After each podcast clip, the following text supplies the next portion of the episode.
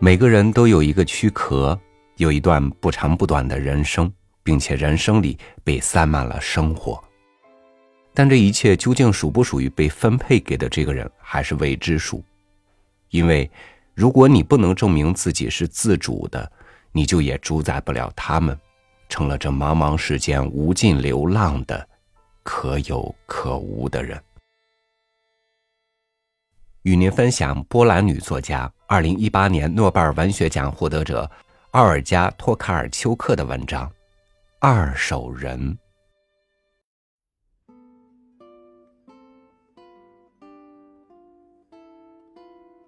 新鲁达广播电台九月开始播出一部新的长篇小说，一部英国或美国的小说《二手人》，作者我已经不记得了。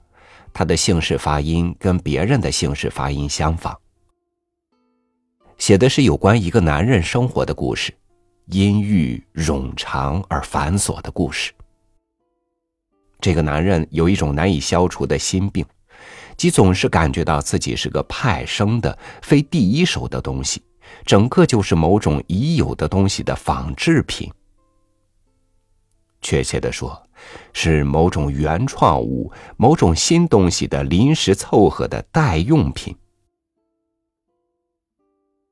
例如，他认为自己是从孤儿院领养的，就是说，他有过生身父母，但不知是谁，也不知他们是怎样的人。有人亲生的儿子死了，就到孤儿院领养了他，因此他是代替某个人。也就是说，他本身并非人家正儿八百的儿子，而是让他成为另一个死了的孩子的替身。前三段情节描述他的青年时代，他在这样的一种信念中长大，即总是认为自己是某种别的、更好的东西的残剩的糟粕。在第四段情节中。他上了大学，并开始对柏拉图入迷。他完全理解那位哲学家在写理念和理念的影子时的想法，认为理念是独立于个别事物和人类意识之外的实体。永远不变的理念是个别事物的范型，个别事物是完善的理念的不完善的影子或模本，存在着某种真实的。唯一的、不可重复的、因其单一性而完美的东西，还有某些模糊的多的模仿的东西，如同每种模板一样，它是不连贯的、充满了不完美的光的折射的东西，因此也是虚假的，与范型隔了八丈远的东西。这一段有点枯燥乏味，家里的收音机放在阳台上。因为我在给门上油漆，工人们在屋顶上干活，也在听那些有关范型和模本及其导致的绝望的故事。书中的主人翁爱上了哲学，他步柏拉图的某个追随者的研究的后尘，写出了自己的硕士论文。我不记得那个追随者姓甚名谁，古希腊类似的姓氏多的是。最终发现。原来他的那篇论文竟然是一种无心的剽窃，他所写的内容跟另一个人早前写过的东西基本一样。接下来的几段情节中，他娶了一个离婚的女人，他是他的第二任丈夫，他的妻子从未停止过爱那位前夫。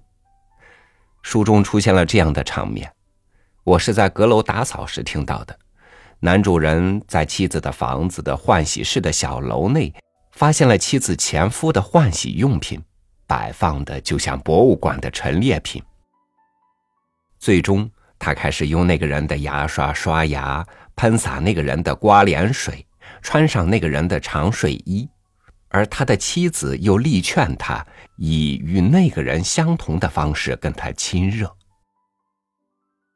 这一切立刻使我想起了波兰斯基的《怪房客》，甚至不是想起电影本身，只是想起了我第一次看这部电影时如何记住了房客。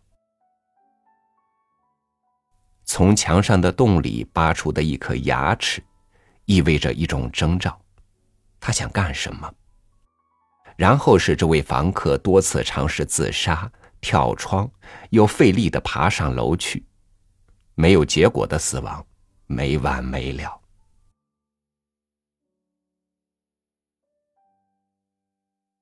再往后，在这本书中说明了，主人公原本是个继父，第二任父亲。他不能有自己的孩子，影子人是不能繁衍后代的。他这样想。他在某家出版社当编辑，修改别人的书。他想要写出自己的书，却总是在别人的那些书中找到自己的思想。那些书已经写出来了。他想做的事已经被别人做过了。在电话簿中，几十个不同的人拥有同样的姓氏。多半是由于这个原因，警察常常找他的麻烦，只因他的姓名跟某个婚姻骗子的姓名一模一样，这就使他不得安宁。除此之外。他跟某个不太受欢迎的政治家长得很相像，所有的人都把他跟那个人搞混。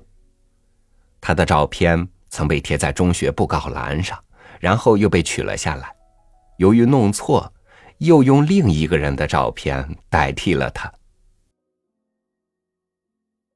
由于要去瓦乌布日河运木板，我漏听了最后两段的情节，不知这个二手人的故事如何结束。但可以肯定，他最终必定会死去，像每个人一样。也许弄错了尸体，用另一个人的姓名埋葬了他；也许在下葬时，旁边也在举行另一个比他更重要的人物的葬礼。铜管乐队的音乐掩盖了给他用录音带播放的神父例行公事、倒背如流的讲话。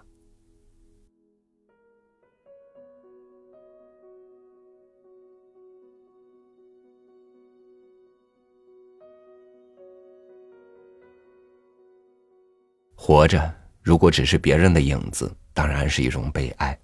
人生就应该是有区别的、自主的。每个人都追求着不一样的幸福，不一样的内容。我们可以有某些相似的地方，但拒绝机械的效仿，拒绝整体的雷同。怎么证明你就是你，我就是我呢？感谢您收听我的分享，我是朝雨，祝您。晚安，明天见。